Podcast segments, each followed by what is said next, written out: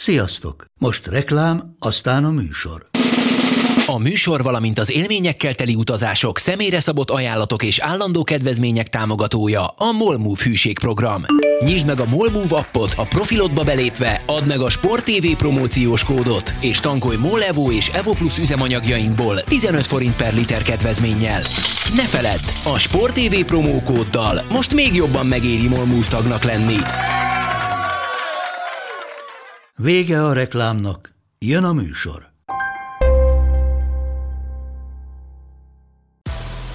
Nekik mindegy, hogy Győr vagy Fradi, Veszprém vagy Szeged, Bajnokok Ligája vagy EHF Kupa.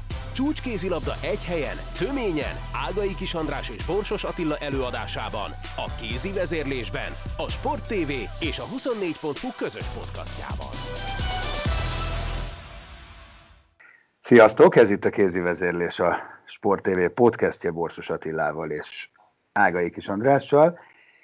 Most és... pont, pont lefagyott az eleje. Szerintem kezd újra.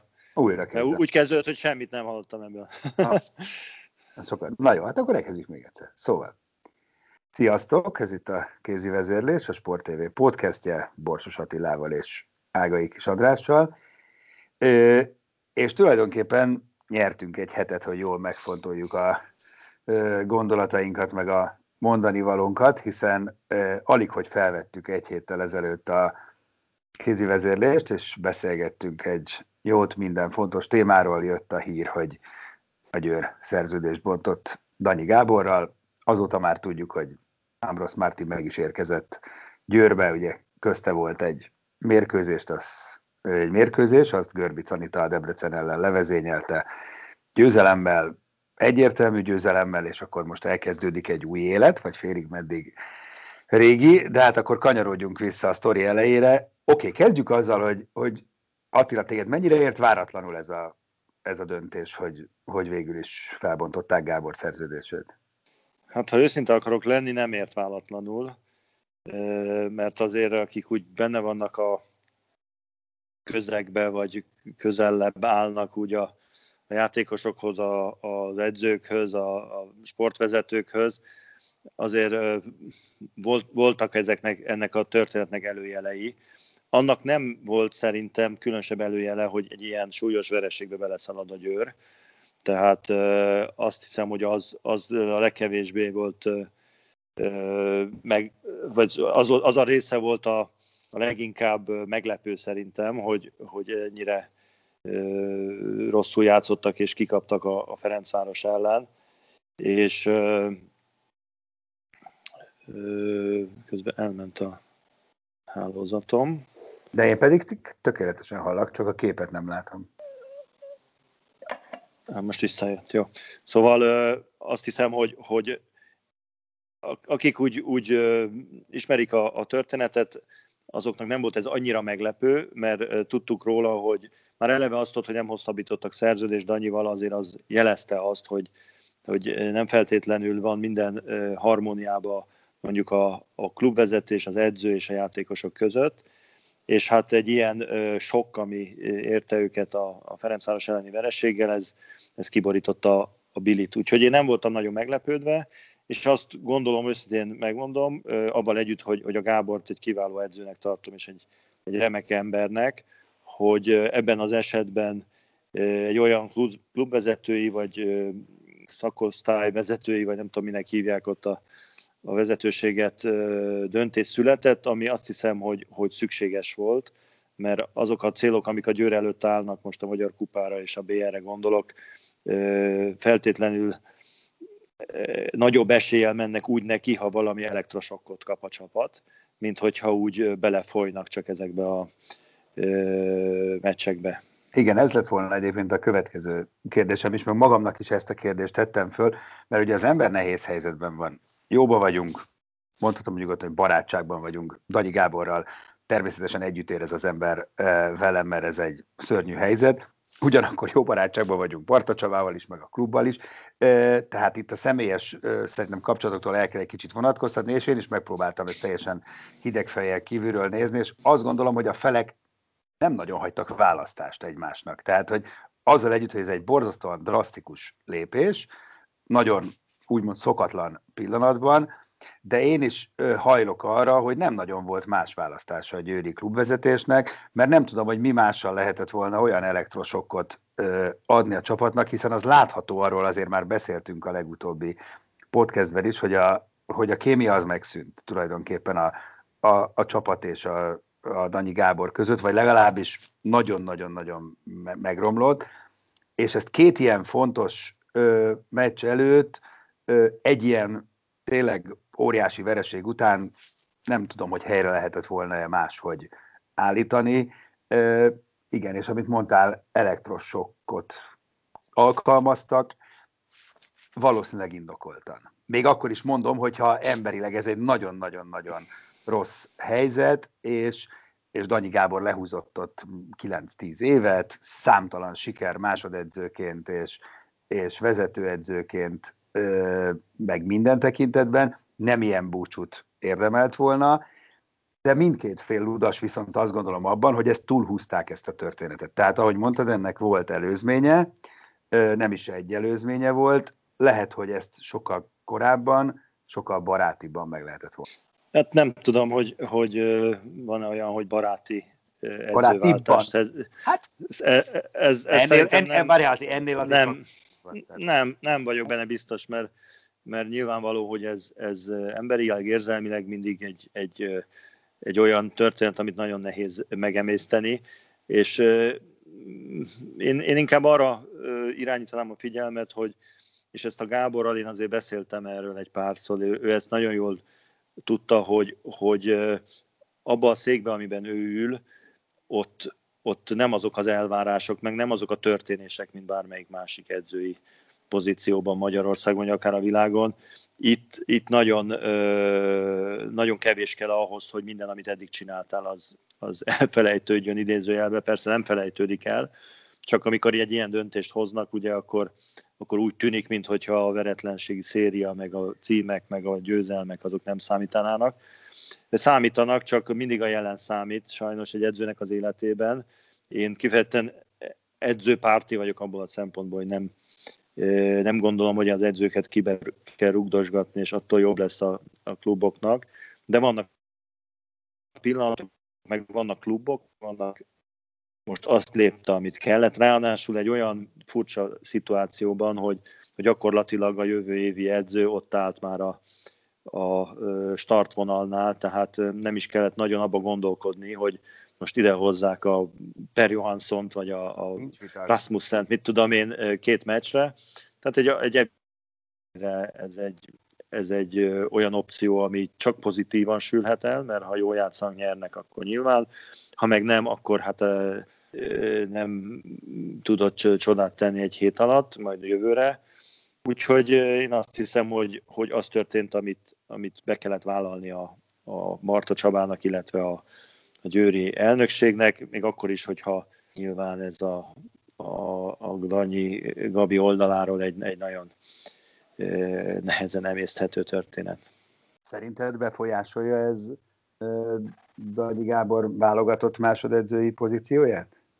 Hát szerintem ez nem befolyásolja, de az biztos befolyásolja, hogy én úgy tudom, hogy a siófok vezetés igen, csak ellene van, hogy a felkészülés alatt a vezetőedzőjük, az új vezetőedzőjük ne legyen jelen, és azért amikor megnéztük ugye a hétvégén a siófokot, és végszámoltuk, hogy hányan mennek el, és egy, gyakorlatilag egy teljesen új csapatot kell építeni, akkor, akkor szembe jött velünk az, hogy micsoda óriási feladat vár a Gáborra, hogy, hogy a siófokot összerakja, és az pedig biztos nem ideális, hogy közben teljesen mással fog foglalkozni nyáron. Ráadásul én megmondom őszintén, hogy az folytak így, a, a, hogy lefokozták, meg egyáltalán a kommunikáció, az, az nekem úgy tűnik, hogy ő még nem is tudja igazán kiteljesíteni a szakmai hát, tudását, hanem inkább csak egy ilyen asszisztens szerepre van károsztatva, az pedig persze az olimpia klassz meg szép, és mindenek felett áll, de azért egy, egy komoly edző pályafutásában. Ezt már megbeszéltük, de ez most egy három oldalú, tehát ebbe teljesen egyetértünk, de itt valakinek döntést kell hoznia. Ad egy Magyar Kézilabda Szövetség, át kettő Danyi Gábor, át három Fodor János Siófok. Tehát, hogy valakinek a végén azt kell mondani, hogy igen, vagy nem. Vagy hát nyilván meg kell egyezni valahogy. Hát igen, nyilván a szövetség azt akarja, hogy menjen, mert uh-huh. a szövetségnek ö, ö, egyértelműen kinyilvánított elképzelése volt, hogy ebben a szakmai stábban megy az olimpiára.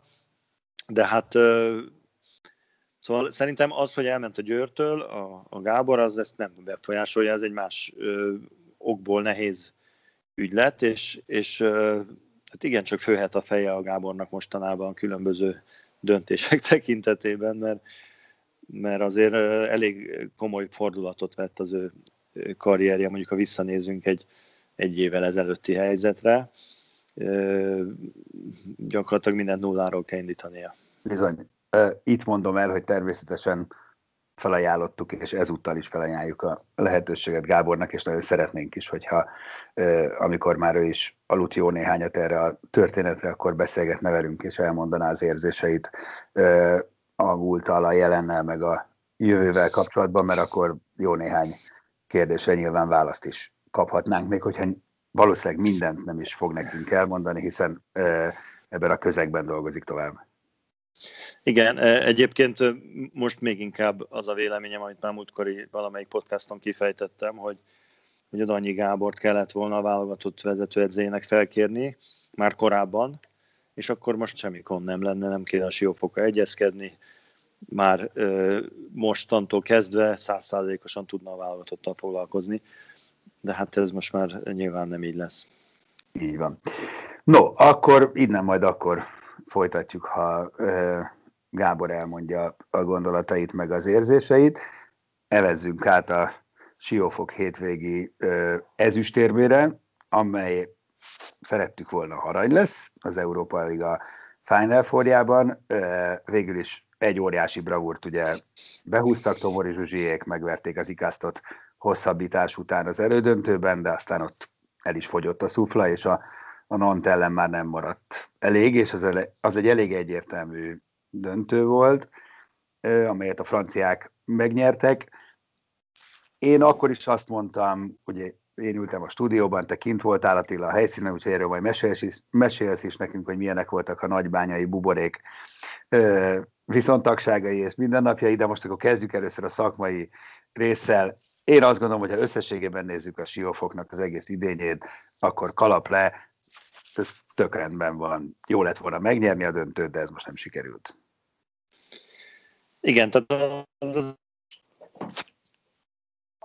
a csalódásokat, amiket átélt a Csiófok ebben a, a szezonban, de sajnos tulajdonképpen ez a feltámadás nem tartott csak mondjuk hát 20, 25, bő 25 percig a, a hétvégén, hiszen a, a Likaszt elleni első félidő az se volt nagyon jó, a második félidő is nem kezdődött jól, aztán jött egy feltámadás, és a, a hosszabbítás is jól sikerült.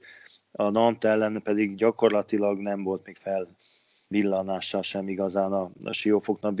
Vitték, a, vagy próbálkoztak, nem, nem lehet azt mondani, hogy feladták volna, vagy, vagy nem akartak küzdeni, de az az egység, ami ott összeállt arra a 20-25 perce az ikaszt ellen, amivel meg tudták fordítani azt a meccset, és ami egyébként jellemző volt a siófokra az elmúlt években, az, az nagyon rövid időre sikerült csak, és, és hát tényleg olyan érzésünk volt, hogy egy ilyen ciklus végi csapat, aki... Elfogytak a töltények, nem? Én egyszerűen ezt éreztem, hogy nincs több a tárban. Ott lenyúltak, és ha, hoppá, üres. Hát, igen, egyénileg sem, meg csapatszinten sem. Tehát, igen. Igen. És ráadásul egy olyan csapattal találták szembe magukat, a Nant személyében, aki egy rendkívül jól szervezett, igazi csapatjátékot játszott. Tehát, kirobbanó tehát erőben, tegyük hozzá. Kirobbanó erőben, és egy, egy örömjátékkal, egymást segítő játékosokkal, egy-két zseniális lányal a, a, a soraikban, ugye itt a Bruna de Paugára gondolok, meg a Hagmanra ezen a hétvégén, és ez, ez hozta az ő győzelmüket, abszolút megérdemelten, tehát nem volt ebbe vita sem a Bajamár ellen, sem a Siófok ellen. Így van. Ö, és a Siófoknak marad akkor ö, a sok szép emlék, meg egy vadonatúj csapat, tényleg tel is tele új játékossal, Danyi Gáborral, ugye Zofkó marad, de nem vezetőedzőként, hanem Gábor segítőjeként. Nem tudom, hogy Tomori Zsuzsi jövője megoldódott, vagy van ott már pont az én? Nincs még, úgy tudom. Gondolom, hogyha lenne. Hát ezen a hétvégén próbáltunk ebben Aha. okosabbak lenni, de, de nem vagy nem mondják még el, vagy, vagy nem nyilván még nincs döntés. Még egyezkednek. Na mesélj egy kicsit erről a nagybányai buborékról, mert olyan vicces dolgokat hallottunk ott a közvetítés alatt meséltétek, ugye hárman is kint voltatok a ö, stából, hogy, hogy tényleg kibe, kibejárkáltak a román játékosok, hogy hazamentek, meg kávéztak, meg mit tudom én, mert akkor ez egy elég vicces buborék. Igen, hát ez, ez tényleg az volt, hogy, hogy mindenki úgy tett, mintha a protokollt azt be kéne tartani, és hogyha véletlenül egy kamera vagy valami vette őket, akkor rettenetesen mindenki betartott mindent. De egyébként, de nem csak a román játékosok, senki, hát tehát ez egész röhelyes volt ilyen értelemben. De ti is a buborékszállóban voltatok például? Nem, nem, de bemehettünk a buborékszállóba. Nem speciál. Tehát várj, ti, ti máshol laktatok, bemehettetek a buborékszállóba, és bemehettetek a létesítménybe is. Igen, de a buborékszállóba csak a, a, a siófok volt, meg a nant. A, a dánok nem tudom hol voltak, a, a románok meg otthon voltak szerintem. Mert a mi buborékszállónkkal szembe kávéztak egy teraszon. Ez és egyébként is a... Tehát jó, hát nehéz nyilván az EH-nek is, de az, az azért mindenképpen egy... egy de mi, bocsánat, de miért any, any, Hát a buborék az azt jelenti, hogy az, például én most ugye az én gyerekeim tollasoznak. Most tudom, hogy lesz egy tollasbaj nemzetközi verseny Mariborban, ott mindenki, csak aki beteszi a lábát a csarnokba, az csak a Buborék Hotelben lakhat, a Buborék Hotelből csak a csarnokba mehet, és óriás szigor van. Hát azért ez nem annyira bonyolult igazság szerint. Ezt hát nem, csak ugye az a probléma, hogy egyrészt Romániában nincsen ebben a régióban egyáltalán szinte fertőzés. Ugye Magyarországon a lazítások, meg, meg oltási kártya, vagy mi a fene van, tehát Na, az emberek, akiknek van ilyen... Van? Hát akik be, hát be, ott, behozhatják simán a játékot. Nem, igen, de a franciáknál is lazítás van, meg a dánoknál is, tehát ha. úgy úgy nem lehet összehasonlítani a helyzetet ahhoz, mint mondjuk télen volt, vagy tavaly ilyenkor, meg szóval mindenki úgy erőlködött ezen, de valójában senkit nem érdekelt a történet. És volt tesztelés? Minden, és, és egyébként mindenki le van tesztelve. Hát de ott volt kint is. tesztelés? A játékosoknak? Igen. Azt, azt nem tudom. Nektek? ne, hát nekünk úgy kellett kimenni, hogy negatív tesztet kellett vinni mindenkinek. Ezt ellenőrizte valaki? E, persze, persze. Ezt, ezt mindent leellenőriztek, tehát ez, ez nem volt gond, csak utána ott a szabályok, hogy, hogy, hogy nem de pacsizhat senkivel. Tényleg, de... tényleg ez várj, tehát oké, megérkeztetek Nagybányára, bementetek a szállodába, vagy utána a hotelba, ott valaki a belépésnél elkérte a, a, a, a negatív A szállodába? Igen. Nem, nem a, a és határon a hotelban, kértek. És határon, a határon kérték, de a csarnok bejáratánál már A csarnokba ott kér, de ott kérték. Minden alkalommal, vagy csak egyszer? Nem, olyat kellett produkálni, ami a két napra végig érvényes. Mert ugye 72 ja, órás teszteket fogadnak el. Ebből Aha. kifolyólag például nekem kettőt kell csinálni, mert amit csütörtökön csináltam azért, hogy be tudjak menni Romániába pénteken, Világos. az már vasárnap, ö, nem vasárnap nem lett volna, tehát mi csináltunk egyet csütörtökön, meg pénteken mielőtt elindultunk és a péntekit használtuk az EHF-nél, a csütörtökit pedig a román határ átlépéskor. Tehát Értem. tulajdonképpen mindenki le volt tesztelve, tehát nyilván simán megfertőzhetett volna bárki bárkit, aki ha pekjünk van, de azért általában tesztelt, beoltott emberek volt. Ugye a, a, a siófoki játékosok például mind be vannak oltva, azt hiszem a román játékosok is, a dánokat nem tudom, a franciák például nem voltak oltva, illetve volt, aki igen, volt, aki nem. Tehát minden ország más ö, dolgokat csinál manapság, de valójában nem is ez a fő, ami engem ott zavart, hanem az, hogy, hogy ugye az EHF-nek ez egy, ez egy fontos verseny azért. Most rendeztek először női Final four és ugye nem voltak nézők, tehát ilyen értelemben a televízió az egyetlen olyan csatorna, amin keresztül ez az egész verseny eljuthat az emberekig, mert egyébként csak egymásnak játszanak a csapatok. És ehhez képest az a protokoll, amit a, a televíziónak vagy az újságíróknak kitaláltak ott, hogy, hogy úgy csináljál riportot például, hogy a játékos ben van két méterre a pályán, a riporter meg a nézőtéren áll, és onnan kiabál be neki a kérdéseinek. Tehát ez, ez röhelyesen nem volt megszervezve, mint hogyha ez egy ilyen pup lett volna a hátukon, hogy ott riportokat akarnak csinálni a, a játékosokkal, meg az edzőkkel a, a végén a, a televíziós stábok, pedig hát, mint mondtam, gyakorlatilag ez volt az egyetlen csatorna, ahol az emberek megnézhették, hogy mi történt, meg meghallgathatták a résztvevőket. Tehát azt gondoltam, hogy egy kicsit... is hallottam, bocsánat, Béhes Gabit, hogy, hogy két iskolapad volt a közvetítválás. Hát jó, az, igen, az, az, az, jó, az Román, Romániában ez így szokott lenni. Közvetítettünk már onnan ugyanilyen iskolapad volt, szerintem ugyanez, ez egy négy-öt éve. De hozzáteszem, hogy azért Magyarországon is sok helyen iskolapadokból lehet csak közvetíteni. Jó, de nem Final uh, döntőben, oké, okay, ez hát igen, van, de igen, azért arra azért igen, lehet, igen. E- egyszer lehetne szerezni valami normális exile Igen, hát én azért azt hiszem, hogy az volt itt a fő probléma, hogy ugye mivel nem volt bevétele a románoknak, mint rendezőknek, Igen. mindent a saját zsebükből kellett állni, és hát azért ez sokba került így összességében, még akkor is, hogyha csak iskolapadból lehetett közelíteni. Azért próbálták a költségeiket szerintem racionalizálni. Igen. De hát ez, ez igazából nem az ő hibájuk, hanem az szerintem az e, hát kellett volna ennyi. a zsebébe nyúlni egy kicsit jobban, hogy ezt itt de ugye a közvetítés közben is elmondtam, hogy például számomra abszolút érthetetlen, hogy egy, egy Final Four-ban miért nincs videóbíró. Tehát meg, legalább három-négy olyan eset volt, ahol a videóbírót kellett volna alkalmazni. Hát persze. De ugye egyetlen egy kamera sem volt a csarnokban. Vagy, vagy jó bírók legyen. Tehát Igen, az... hát ez a kettő. De hát, hogy, hogy gyenge bíró legyen Igen. videóbíró nélkül, ez nem segít a játéknak, meg a nézőknek. Igen. Egyébként ezt, ezt én nem akarom váltani ezt a két osztrák hölgyet, de gyakorlatilag bárkit megnéz, megkérdezünk a nemzetközi kézilabdázásban, edzőket, játékosokat, hogy, hogy mit biztosítékot, tehát egyszerűen nem, nem, nem tudnak ezen a szinten vezetni, és ehhez képest ők kapták meg a, a döntőt, teljesen érthetetlen az EHF-nek a... És nem az van a probléma, hangsúlyozom, hogy, hogy női bírók vannak, mert vannak jó női bírók, de ugyanúgy a nőknél is vannak rosszak, mint a férfiaknál. Tehát erre oda kéne azért figyelni, hogy azzal is megadják a rangját egy ilyen versenynek, hogy, hogy magas szintű bíráskodást biztosítanak. Hát igen, ezt mi is így éltük meg itt.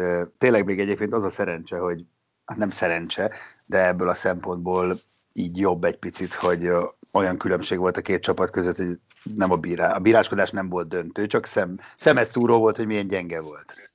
Igen, tehát ö, hozzáteszem, hogy nem, nem vádolom őket egyáltalán részlehajlással, tehát nem az volt, hogy az egyiket jobban szerették, mint a másikat. Pont az volt a probléma, hogy, hogy össze-vissza ítéltek meg hasonló szituációkat, egyszer így, egyszer úgy, független attól, hogy ki követte el. Igen. Tehát ez, ez nem, nem lehet azt mondani, hogy azért nyert a Nant, mert jól bíráskodtak nekik, ez teljesen hamis beállítás lenne de hogy, hogy rengeteg nevetséges hibát elkövettek a, a játékvezetők, ezt, ezt szerintem simán vissza lehet a videón is majd nézni az illetékeseknek, és ha így van, akkor viszont biztos, hogy a videóbíró egy picit segítene azért olyan szituációkban, hogy hogyha nem tudja, hogy mi volt, vagy tehát legalább két vagy három olyan piros lap maradt el, ami még egy férfi meccsen is piros lap lett volna, nem hogy egy nőin. Igen. Na jó, akkor evezzünk át az egyik nantról a másikra, mert hogy ugye a férfi bajnokok ligájában a Veszprém útja a Nant testén keresztül vezet, reméljük, hogy vezet Kölnbe a Final Four-ra. Ugye ezt a beszélgetést szerdán halljátok, hallják majd először, aztán csütörtökön jön az első meccs, egy hét múlva a Veszprémi visszavágó. Visszavágnak a Veszprémi fiúk a Nantnak? Csúnya lenne két ilyen antifricska. Hát én nagyon remélem, de az biztos, hogy, hogy ez, egy, ez egy igazi csapda mérkőzés lesz. Jó formában játszik a Nant, ugye nyilván beszéltünk volna már, hogy megszakították a Paris Saint-Germainnek a vezetlenségi sorozatát, ráadásul Párizsban egy olyan meccsen, amit, amit nem a végén ö, eloroztak egy szerencsés végjátékkal, hanem ami végig az övék volt. Tehát jó, jó játszanak, és egy, egy igazi tenger alatt stratégia van. Tehát úgy tűnik, mintha nem lenne semmi a, a víz alatt, de közben nagyon komoly jól szervezett játékuk van, egy, egy olyan kapussal, aki, aki szintén ránézésre nem annyira félelmetes, mint mondjuk Korá lesz, vagy, vagy Sterbi Kárpád volt fénykorában, viszont eszméletlen jól tud védeni, és, és több csapatot kicsinált már ebbe a szezonban, tehát nagyon-nagyon kell vigyázni a Veszprémnek, hogy, hogy ne essen abba a hibába, hogy, hogy a közvélemény által egy picit elkönyvelten már a Final Four-ba érezze magát. Így van, reméljük, hogy akkor a Veszprémieknek sikerül megtorpedozni a Nanti tenger alatt járót, és akkor nem, nem, nem lesz ott fickándozás a, a víz alatt. Na és akkor egy, még egy férfi kézilabda híra végére, ami nagyon örömteli, én azt gondolom, Bánhidi Bence újabb négy évre aláírta Volpik Szegedhez, ugye Szeged amúgy is keményen beerősített, remek norvég szélsővel, megjön Martin irányítani, Bánhidi marad, úgyhogy ez azt jelenti, hogy marad egy nagyon jó Final Four esélyes csapat is, amelynek reméljük, hogy előbb-utóbb össze is jön a Final Four. Igen, hát sokat beszéltünk ugye arról, hogy ez a szezon egy kicsit hát ilyen, ilyen még azt sem mondom, hogy fele másra sikeredett, hanem csak másra. Még a fele se igaz. Tehát nem, nem tudtak formában lendülni, nem tudtak együtt edzeni, nem, nem az, a, az a mechanizmus, ami, az a munka, amire szüksége van ennek a típusú játéknak, a, a, amit a pásztor megálmodik a csapatának, egyszer nem fér bele ez a sok leállás, ez a sok hiányzó, úgyhogy azt hiszem, hogy, hogy jövőre talán, hogyha ezek a problémák eltűnnek, és neki tudnak futni egy olyan csapattal, amelyik meg van erősítve, mert mert azt gondolom például, hogy Martins kifejezetten nagy fogás, az egyik leg tehetségesebb fiatal játékos a, a mezőnyben. Blonsra is, ugye már múltkor beszéltünk róla, hogy, hogy nagyon-nagyon tehetséges. Reméljük, hogy, hogy hamar fölveszik a, a pásztori filozófia elemeit, vagy azokat a, azokat a játék követelményeket, amit, amit ő támaszt, és, és beilleszkednek, és visszatér Stepan Csicsics, őt se felejtsük el, szinte olyan, mintha egy új igazolás lenne, mert gyakorlatilag Igen, nem is játszott. Nem láttuk a pályát, és hát való igaz, hogy ez az egész történet nem lett volna hiteles, hogy ilyen célok vannak, meg olyan célok, hogyha a Bence elment volna. Mert az azt mutatta volna, hogy hát a legjobb játékosodat nem tud megtartani, tehát ez mindenképpen egy nagyon jó hír szerintem a Szeged számára, hogy, hogy egy ilyen bombaerős játékos meg tudott magának tartani, akit tényleg sokan akartak hát a Barcelona is eléggé fente a fogát Bánhidire. Igen, hát igen, a Barcelona mondjuk sok ö, emberre úgy feni a fogát, hogy fizetni nem nagyon szeretne, hanem csak azt mondja, hogy én vagyok a Barcelona, tehát uh-huh. valójában azt láttuk például, hogy Pál Marson is elment tőlük, mert nem tudták ö, fizetni. És ami nagyon érdekes egyébként, hogy nem tudom, olvastad de hogy, hogy uh, ugye a Xavi Pascal, a legendás Igen. edzőjük is távozik a következő Na, szezonban. Igen. igen, igen. Lett volna még egy évig szerződés. Jó, de... mondjuk őszintén szóval én az elmúlt Final Four-ok után mindegyiknél csodáltam, hogy mindegyiket túléltem, mert azért sikerült azokat elvakerálni elég rendesen, és szerintem abban elég vastagon benne van. Csavi Pascal kiváló edző, de mindig esélyesként mentek, és sose sikerült behúzni. Nagyon kíváncsi vagyok, hogy most mi lesz. Remélem most se sikerül. Igen, ez, ez látod egy, egy érdekes kérdés, kicsit olyan, mint mondjuk Pep Guardiola, hogy azt a hozzáértők szemében nehéz vitatni, hogy, hogy a Barcelona iszonyú jól kézilabdázik. Egy olyan stílussal, egy olyan játékkal, ami, Mellette viszont van az, hogy elbukták a fontos mérkőzések közül háromat az utóbbi három évben, kicsit úgy, mint a Manchester City, mondom, de nem biztos, hogy azon... Hát igen, de mondjuk azt az nem lehetett mondani, hogy, hogy nem látszott jól a City. Tehát a, a, vagy nem volt stílusuk, vagy nem látszott volna az edzőnek a munkája igen. a csapaton. Tehát ez azt hiszem, hogy a Márszára is igaz a kézilabdázóknál.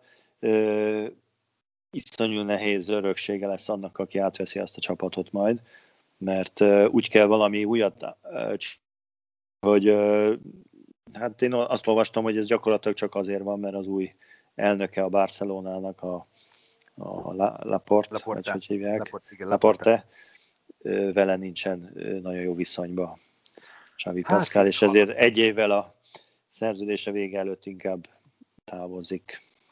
Hallottunk már ilyet. No, hát ennyi fért a mai kézi vezérlésbe.